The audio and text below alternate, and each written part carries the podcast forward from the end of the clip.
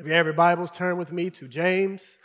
We will be in chapter 2, verses 14 to 26. James chapter 2, verses 14 to 26. And if you're able to, please stand for the reading of God's word.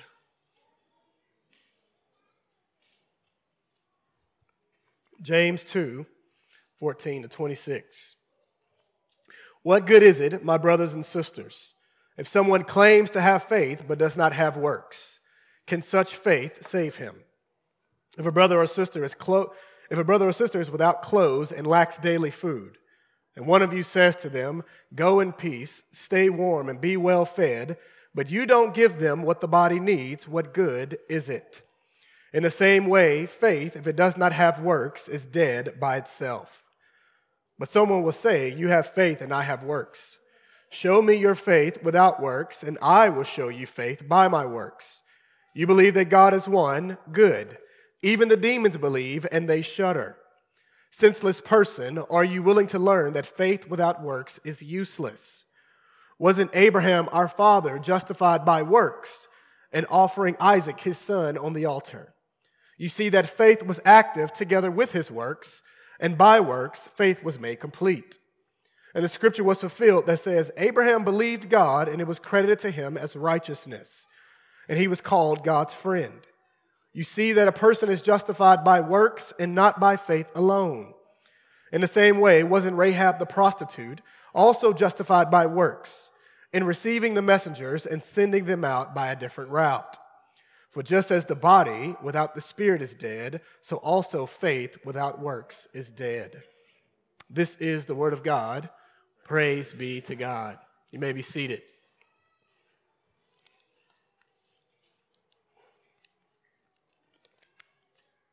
Growing up,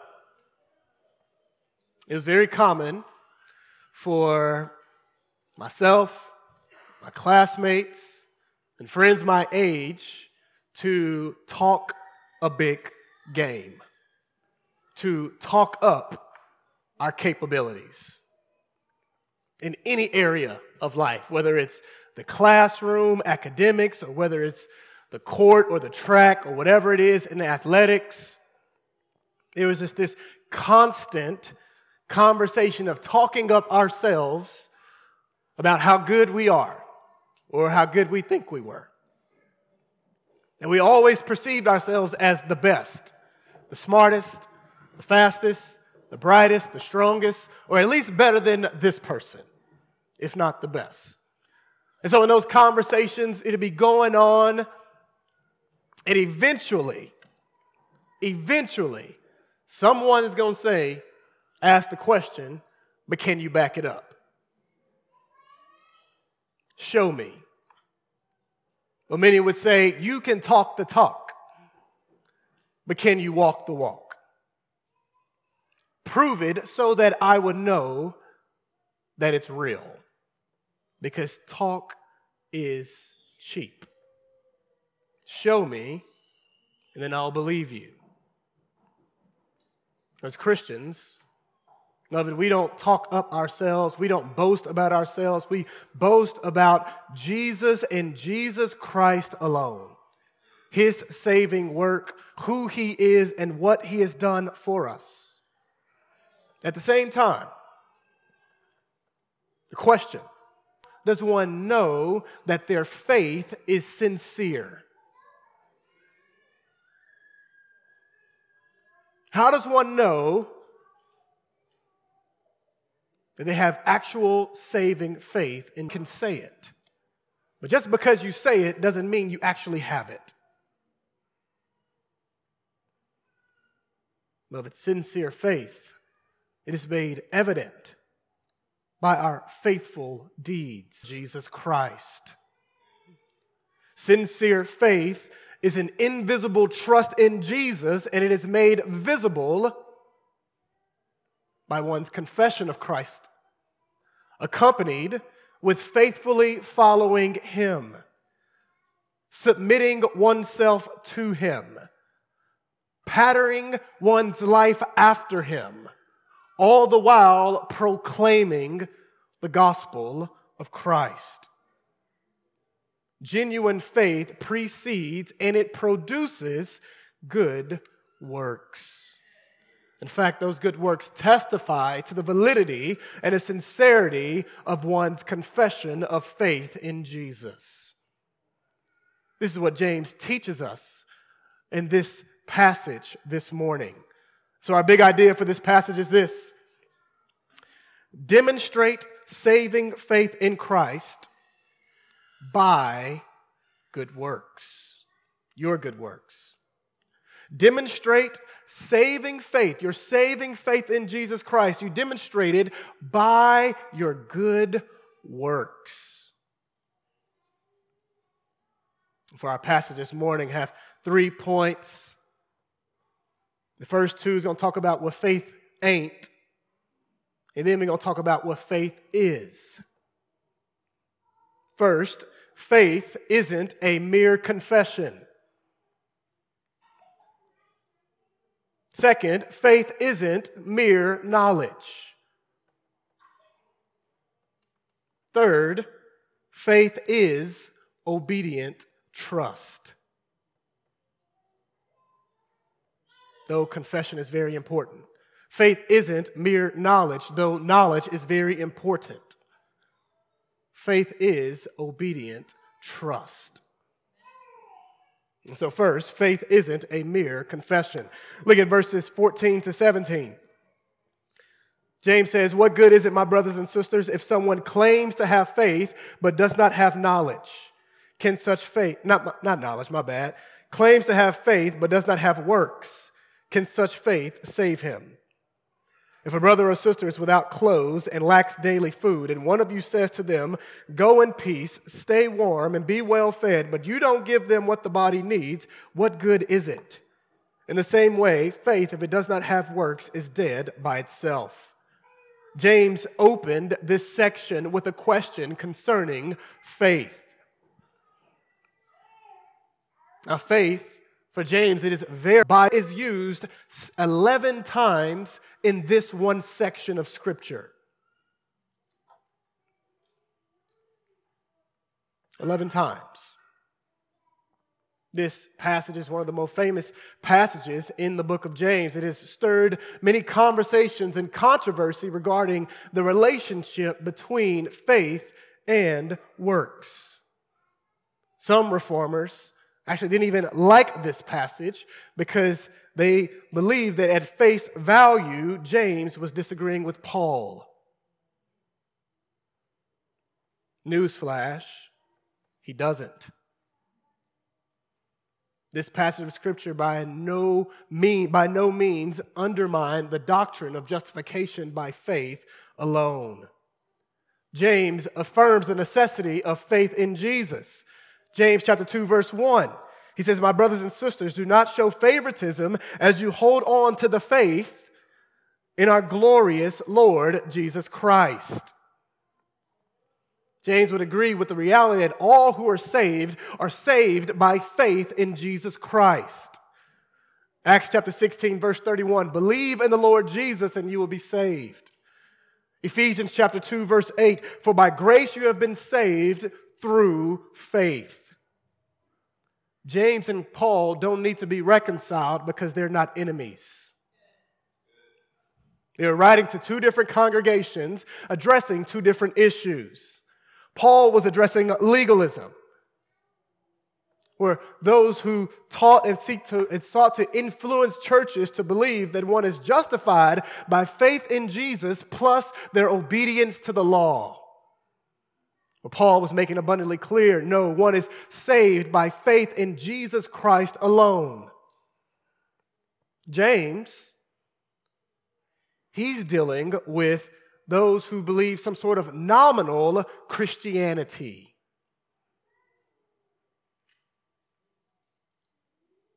So his qualm isn't with faith in general, but a specific kind of faith, a superficial faith an inadequate faith, a faith that is all talk but no walk. Which is why he says in verse 14, Can such faith save him? Notice he didn't say, Can faith save him? But can such, can that type of faith, the faith where one claims to have but does not have works. James is distinguishing the difference between a, what I'm gonna call a superficial faith, and what is actual saving faith. Superficial faith, it has the label of faith. It says the right things that sounds like faith, and yet it is empty. You know, in my home, love to eat breakfast, love cereal, even though I don't eat it very often. And my favorite kind of cereal is Cinnamon Toast Crunch. Let's go. Come on, Hunter. It's the taste you can see. You know, introduced it to them, and y'all, they love Cinnamon Toast Crunch as well. So much so that there was a season when they were eating up almost all of it, and I only had one bowl. And so my wife and I, we began to we had a family meeting, her and I. We deliberated. We came up with a really good idea. We're to keep buying Cinnamon Toast Crunch, but we're to get my kids the Aldi brand. Y'all who shop at Aldi know that the Aldi brand ain't the same thing. You see, the Aldi brand, it looks like what I'm gonna call CTC. That's what we call it in the house. It looks like CTC. It smells like CTC. It has the same texture as CTC, but it don't have the same taste. And God must have gave my kids discernment because Jace picked up on it very soon. He's like, I want the other Cinnamon Toast Crunch. We decided that we're to keep getting the Aldi brand. We're to put the Aldi brand Cinnamon Toast Crunch in the actual box that says Cinnamon Toast Crunch. Before you judge me on my parenting, we did repent of these lying, okay? This falsehood, we definitely repented of. But we said we're going to do this, and so we did. The box had the right label, it looked like the right thing. The texture looked like the right thing. And once again, my kids began to pick up on it because they noticed that that ain't the actual cinnamon toast crunch. That ain't the real thing. Beloved, what James is saying is that superficial faith has the right label, it says the right words, but it isn't the real thing. And why? Because superficial faith gives a confession of Jesus Christ, but there is no willing, loving, humbly, joyfully submission to his glorious reign. None whatsoever. The reformers say that we are saved by grace alone, through faith alone, in Christ alone, and the faith that saves isn't alone. It is accompanied with and results in good works. Paul says in 1 Thessalonians chapter 1 verse 3, we recall in the presence of God your work faith. James here is saying that superficial faith does no good. And then he goes on to illustrate it. Verse 15 and 16, he says, If a brother or sister is without clothes and lacks daily food, and one of you says to them, Go in peace, stay warm, and be well fed, but you don't give them what the body needs, what good is it? This is a brother or sister one who has professed faith in Jesus Christ. They are of the household of faith, and they are in a dire situation. They are described by what they don't have lacking clothes, no daily food. Yet, a member of the church sees them in the real need that they are in. He or she notices the distress that this brother or sister is in. They knew what this brother and sister needed. And yet, notice their response Go in peace, stay warm, be well fed. And they did not give that brother or sister what the body needed. Here we see the response of godly words, and yet it wasn't accompanied with godly works. The very words communicated compassion, but the very works not done showed coldness. One's deeds contradicted the very words that they said because they didn't seek to help this brother or sister. 1 John chapter 3 verse 16 and 18 says this, this is how we have come to know love. He laid down his life for us. We should also lay down our lives for our brothers and sisters. If anyone has this world's goods and sees a fellow believer in need, but withholds compassion from him, how does God's love reside in him? Little children, let us not love in word or speech, but in action and in truth. It's the very opposite of what this brother or sister did in this hypothetical situation. Christ Jesus himself expects for his followers to display compassion towards the household of faith who are in need. As we saw in the parable in Matthew 25 that our brother did in the script, ones who tended to fellow brothers and sisters in their distress. Jesus himself said that I was hungry and you fed me. I was naked and you clothed me. I was thirsty and you gave me something to drink. They're wondering, well, when did you, when were you brothers and sisters of mine? You did to me. Beloved, confession of faith in Jesus Christ is to result in faithful conduct, patterning our lives after Him, reflecting the compassion that we see in Christ, seeking to serve and imitate the service that we have experienced by Christ. and where that is persistently lacking.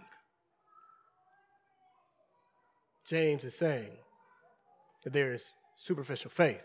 He brings it home in verse 17, where he says, In the same way, faith, if it does not have works, is dead by itself. Beloved, mere words without good works demonstrate no love and no faith. one can identify with Christ, but if it is not accompanied with the imitation of Christ, it isn't good. You can confess Jesus, and that confession is to be accompanied with cross carrying.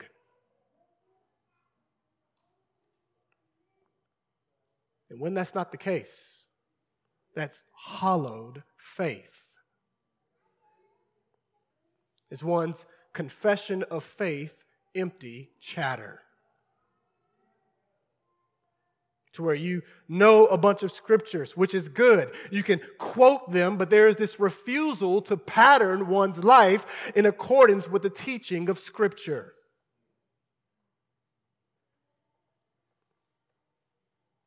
Real faith is more than words.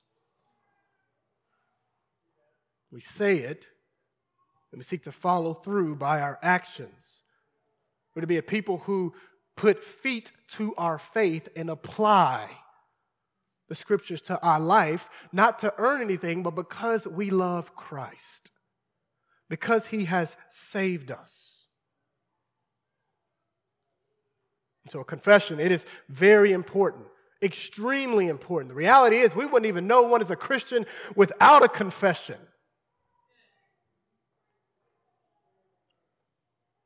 And there's more to faith than merely a confession.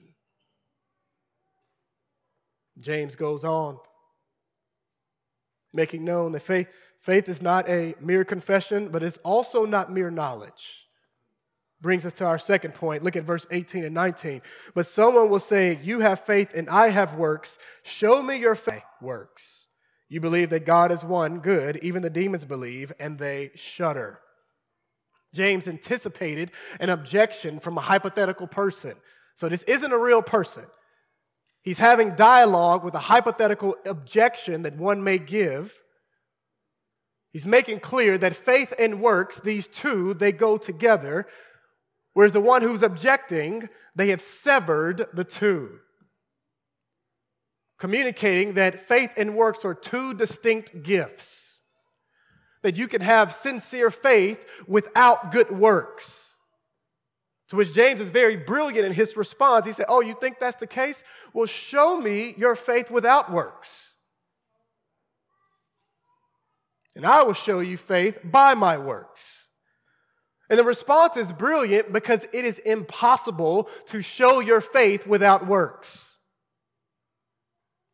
The only way your faith is demonstrated is by good works. You believe in Jesus, it is made evident through baptism and joining a gospel after Christ. Jesus himself says that if you love me, don't just say it, but if you love me, you will obey my commands. John chapter 14, verse 15. We show by our obedience because we love him. Let me address the children in the room. You know, kiddos, if you were to hang out with your friends and you told them that you just recently hung out with a player from the Memphis Grizzlies and just how sweet it was, how wonderful it is, I'm sure your friends would be like, man, that's amazing, but you got to show me. I want to see some sort of proof. You have an autograph, you have a jersey that's been autographed. You have a picture. You got to show some sort of proof of what you said that you did. When it comes to loving Jesus, James and the Bible tells us that we don't just say it, we also got to show it. Our prayer, your parents' prayer, is for that you to love Jesus Christ. And along with that, if you were to come to us and tell us one day, we would celebrate it. We also say, don't just say it, you got to show it. The Truth and Grace Catechism says, How can you glorify God? And it's shown in actions. He says, by loving Him and doing what He commands show it. Y'all can rehearse that later. It's an easy chant. James 2. It's an easy way to teach your kids the verse. Say it and show it. James goes on. Verse 19, he says, You believe that God is one good, even the demons believe, and they shudder. James makes clear that faith is not merely this intellectual acknowledgement of the truth, though that is a very, very, very important component to faith. Here, addressing his objector, he says, You believe that God is one, acknowledging the Shema.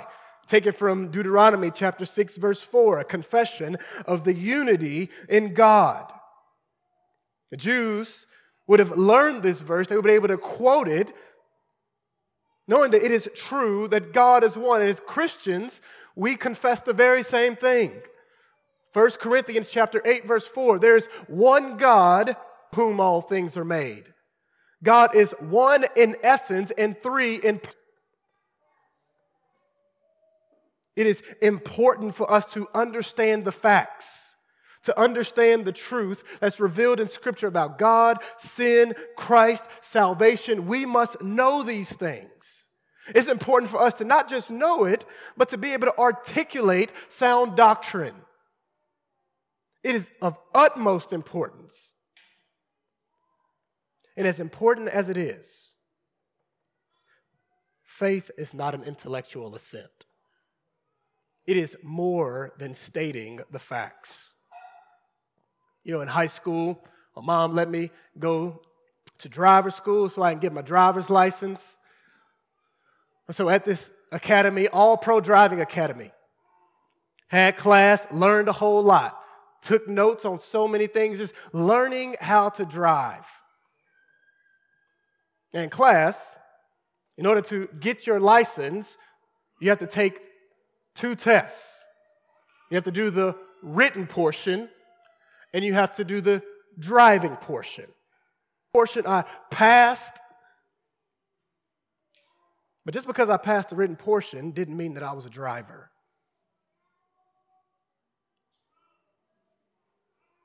I had to actually act upon the very things that I learned, apply it to my very life. I had to get in the car and show that I know how to drive so I can pass the driver's test and actually get my license.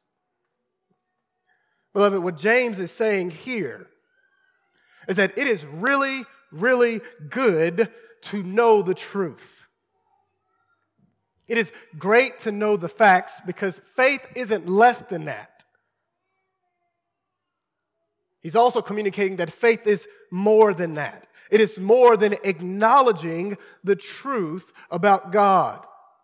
It is good to know all of the ologies out there theology, Christology, bibliology, ecclesiology, eschatology, and there are so many more. It is good to know these things. But if that knowledge is not accompanied with a love for, a reverence of, a trust in, and a submission to the triune God whose word you are studying, it doesn't benefit you. Case in point, the demons. James says that you believe that God is one, good. Even the demons believe and they shudder. If you study the life of Christ through the Gospels, you will see that the demons were the very first ones to recognize Jesus for who he truly is. In the interactions that the demons had with Jesus, they called him the Holy One. They called him the Son of God. They knew the truth, and yet they were his enemies. There was no love for Jesus. And there was certainly no peace with God between God and the demons, though they knew the truth about him. James very well may be being sarcastic because the knowledge that the demons had, look how they responded they shuddered. James is like, man, they at least they responded. and their response was trembling, judgment that is to come for them.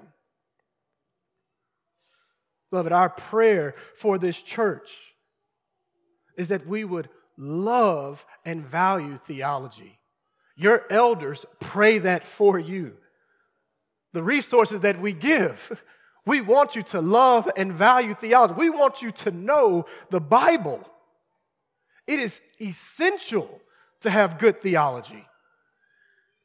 Our prayer is that you would love to study the very Word of God. He has revealed Himself. We need this Word.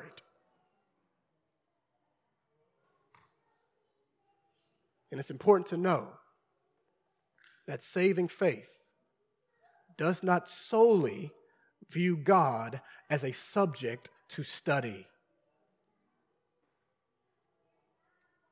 Saving faith does not view God as a subject, solely as a subject to study, because He is much more than that. Beloved, God is the subject of our study, that He may be the object of our worship. Let me say that again. God is the subject of our study that he may be the object of our worship. We want to study what he has revealed. We want to grow in our knowledge of him that it may inflame our love for him, that we may worship. Beloved, the study and knowledge of God is intended to inform how we live before him because we love him. He has caused us to be born again. We want to live in light of how He says that we should live because we love Him. And so we give up ourselves for Him. Even as we sung at the very end of At the Cross, I give up myself in thankfulness, for it is all that I can do. So, beloved, may we study word. May we grow in knowledge of our understanding of the scriptures. May we discuss it with one another, encouraging one another, having real gospel centered fellowship. But, oh, beloved, may it not stop there. For it to stop there would be for it to fall short of God's intentions. We are to apply this very word to our life. The psalmist says, How can a young man keep his way pure? And it's not by merely reading the word. It is not by mere knowing the word, but he says by guarding one's life according to the word, responding to it in faith. And so we unpacked what faith isn't. Well, let's now get into what faith is. Third point, been alluding to it a number of times in the, in the sermon. Let's talk about it. Faith is obedient trust. Faith is obedient trust. Look at verse 20. James is continuing this conversation with this hypothetical objector. He says senseless person. So he's not really calling an actual person senseless, okay? So it's not one of the listeners or this congregation. He's actually calling them out like that. Again, hypothetical situation, hypothetical person. Senseless person, are you willing to learn that faith without works is useless? James, like, man, you want me to show you? I'm about to. Beloved, saving faith. It's not merely saying the right things, though it's very important. It's not merely acknowledging the truth, though that those are very important components to saving faith. What I would say saving faith is what many systematic theologians would say that it is obedient trust. It acknowledges that God has revealed himself, the very truths that are in the word. It believes these things to be true because they come from God. And it goes beyond that, it's also to submit oneself to these truths, to submit oneself to the authority of God. He is the sovereign ruler, He is the king. And so to confess that demands that there be submission. And that submission ain't just communicated in words, it's displayed in deeds. And not just a one time thing, but an ongoing lifestyle, beloved. Where there's real humble contrition when we don't obey. Important for us to know saving faith is not this perfect, ongoing obedience to God but there is a real broken and contrite heart when we don't obey Him. And a turning away from our sin and turning towards Him, asking Him to cleanse and forgive us, and committing ourselves to patterning our life according to His Word. Because we love Him. So, James, he's about to show them. He said, You want to, sh- you want to know? Let me show you. Exhibit A Abraham. Look at verses 21 on down. He says, Wasn't Abraham our father justified by works in offering Isaac, his son, on the altar? You see that faith was active together with his works, and by works, Abraham believed God, and it was credited to him as righteousness, and he was called God's friend. So he appealed to the scriptures, the patriarch, father Abraham, who had many sons, and many sons had father Abraham. If your faith is in Jesus, I am one of them, and so are you. So let's just praise the Lord. Abraham was called by God, and Abraham followed. What James mentions is a famous account is found in Genesis chapter 22 where God tested Abraham's faith. God spoke to Abraham and told Abraham to sacrifice Isaac, the very son of the promise. And what we see here is you have revelation. God spoke directly to Abraham. And you also have response. What was Abraham's response? It was obedient trust. His son and his men, they made their way to Mount Moriah. Abraham told his boys, the son and I, we about to go worship and we gonna come back. Isaac, I see the fire. I see. Abraham lays his son Isaac about to get ready and sacrifice him, and God spoke to Abraham. Told him to not do it. And then Abraham saw a ram and sacrificed the ram instead. His only son. And yet, out of a love for God, Abraham did not withhold his boy from God. What we see here is obedient trust. In fact, Hebrews chapter 11 in the Hall of Faith actually mentions that very same episode that James is getting at here. And listen to what Hebrews says. Hebrews chapter 11, verse 17 and 19. He says, By faith, when by faith Abraham, when he was tested, offered up Isaac, offering his one and only son, the one to whom it was it had been said, Your offspring will be traced through Isaac. He considered God to be able even to raise someone from the dead. Therefore, he received him back, figuratively speaking. Abraham trusted God. And when God called Abraham to this, Abraham showed his trust.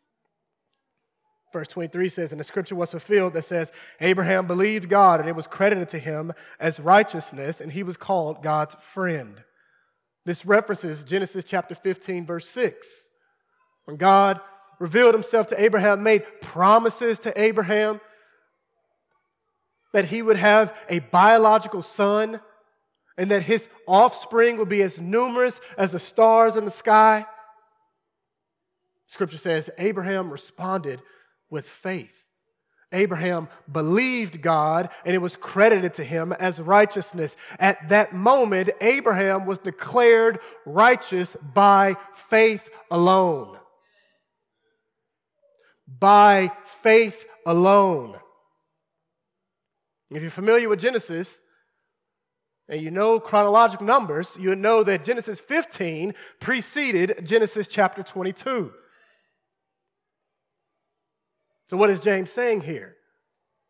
James saying that the faith that Abraham had at Genesis 15 was real, it wasn't superficial.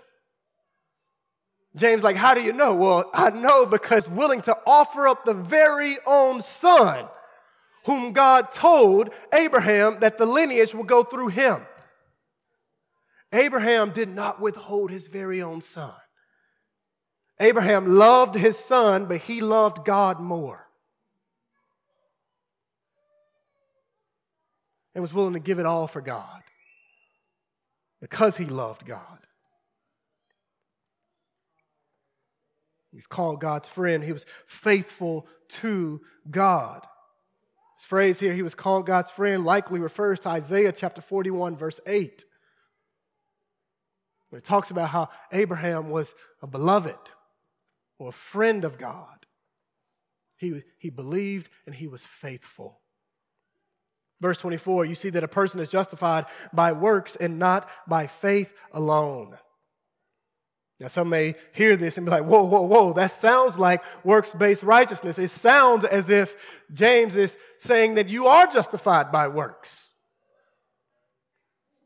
Beloved, there's two ditches that we need to avoid. One is the ditch of thinking that one is saved by faith, faith devoid of works is saving.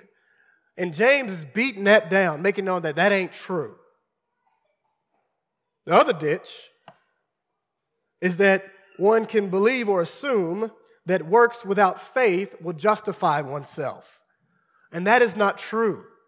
Abraham ain't saying that. The Bible certainly does not teach that.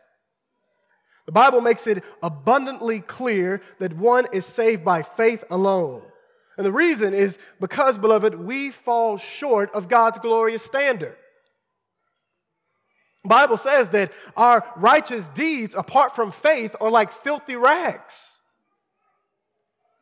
We are sinners before a holy and righteous God. We can't save ourselves. We need to be saved. And that's what God did when, in His love, He sent His Son. There's only one who's perfectly obeyed, and it's Jesus Christ. And not only that, He suffered as a sacrifice for the sins of all who would trust in him. Raising from the grave. And when we trust in him, we are justified by faith, declared righteous. And so, friends, if you are not a Christian and you are here, I'm so glad that you're here. I want you to know. Um, dear brother, John Kaiser, had texted me about this. He made known that right living does not lead to right standing. It doesn't. We have sinned against God. You have sinned against God. You are in his debt and you have no hope. He gave his son, and the only hope is in Jesus. There is salvation in no one else. There is no other name under heaven given among men by which we must be saved. So I would implore you to trust in Jesus Christ. Do not rely upon yourself, but put all your hope and trust in Jesus. For he is the only Savior. Verse 24. Though it sounds as if Abraham is saying one is justified by works, this is why context matters. When James says one is justified by works, he is not saying that one is justified by works apart from faith. He is not saying that. He's saying that those works accompanied faith in Jesus. They go together. Faith precedes works. Dr. Tom Schreiner says it this way in his book Justification. He says, Good works are the consequence, result of, and fruit. Beloved, faith in Jesus is the root, and good works are the fruit. Abraham exhibited this. He uses Abraham as an example. But Abraham isn't the only example. He also uses Rahab in verses 25 on down. Also justified by works in receiving the messengers and sending them out by a different route. This alludes to Joshua chapter 2, verses 1 to 11. After God had delivered the Israelites, the word of this great deliverance spread like wildfire. Rahab and her people, they heard it but unlike her people, Rahab responded to this news with faith in the God of Israel. Well, how does one know? You see it in the kindness that she showed towards two messengers who were a part of God's covenant people. She welcomed them, she risked her life, she hid them, and she redirected those who were looking for the spies. And once again, Rahab's example Rahab heard the news of God's saving acts, his, his, deliverance he brought about for Israel, and Rahab responded with faith. And the sincerity of that faith, again, Hebrews chapter 11, verse 31 says this By faith, Rahab the prostitute welcomed the spies in peace and didn't perish with those who disobeyed. Here, James gives two examples a patriarch and a prostitute, a giant in the faith and a peasant, a Jewish man and a Gentile woman. Making known that faith is obedient trust. And not just that, but that God can save anybody. Anybody can respond to faith in Jesus, great or small, man or woman, great past or bad past. Salvation is by faith alone in Jesus Christ. Another thing I love about these examples is that they show that you don't have to do big things for God to display faith. Abraham offered up his son. That definitely showed faith. But look at the example that Rahab did. She showed hospitality. It could be easy to belittle that act. Yet, that act made into the hall of faith, and that same act is also what James is alluding to here. But we don't have to go out and try to do big things for God. Instead, we just have to live a lifestyle of responding rightly to the Word of God. Beloved, is our, are our lives marked by responding to God's Word with an obedient trust? James talked about this in chapter 1, not just being hearers of the Word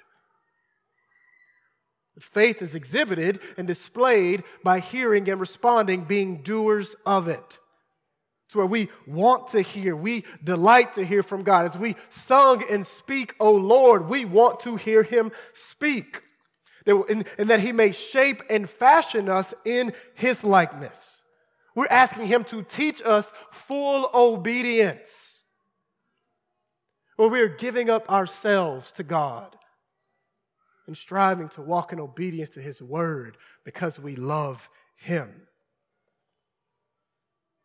Beloved, does that mark your life? Christ is the Savior. By faith, we are justified. A sincere faith, it embraces Jesus Christ. It rests in his saving work. We are united to Christ by faith. We have communion with Jesus Christ, and from that, we are to seek to pursue conformity to his likeness. He purchased us, and so we live for him alone. It says, breath is a sign of life, and fire provides heat. It says, sincere faith produces works. We don't just, we walk the walk. And we follow a Savior who didn't just talk the talk, but who also walked the walk. When Jesus came, he spoke, every word he said was true. Every claim he made was confirmed. Every promise he made is a promise kept. And he saves all who trust in him. And beloved, we who have trusted in him, our invisible trust is made evident by faithful deeds and good works to the glory of God. Beloved, may we not be a people who talk the talk. By the grace of Christ, may we say we love Jesus and may we show it. Let's pray.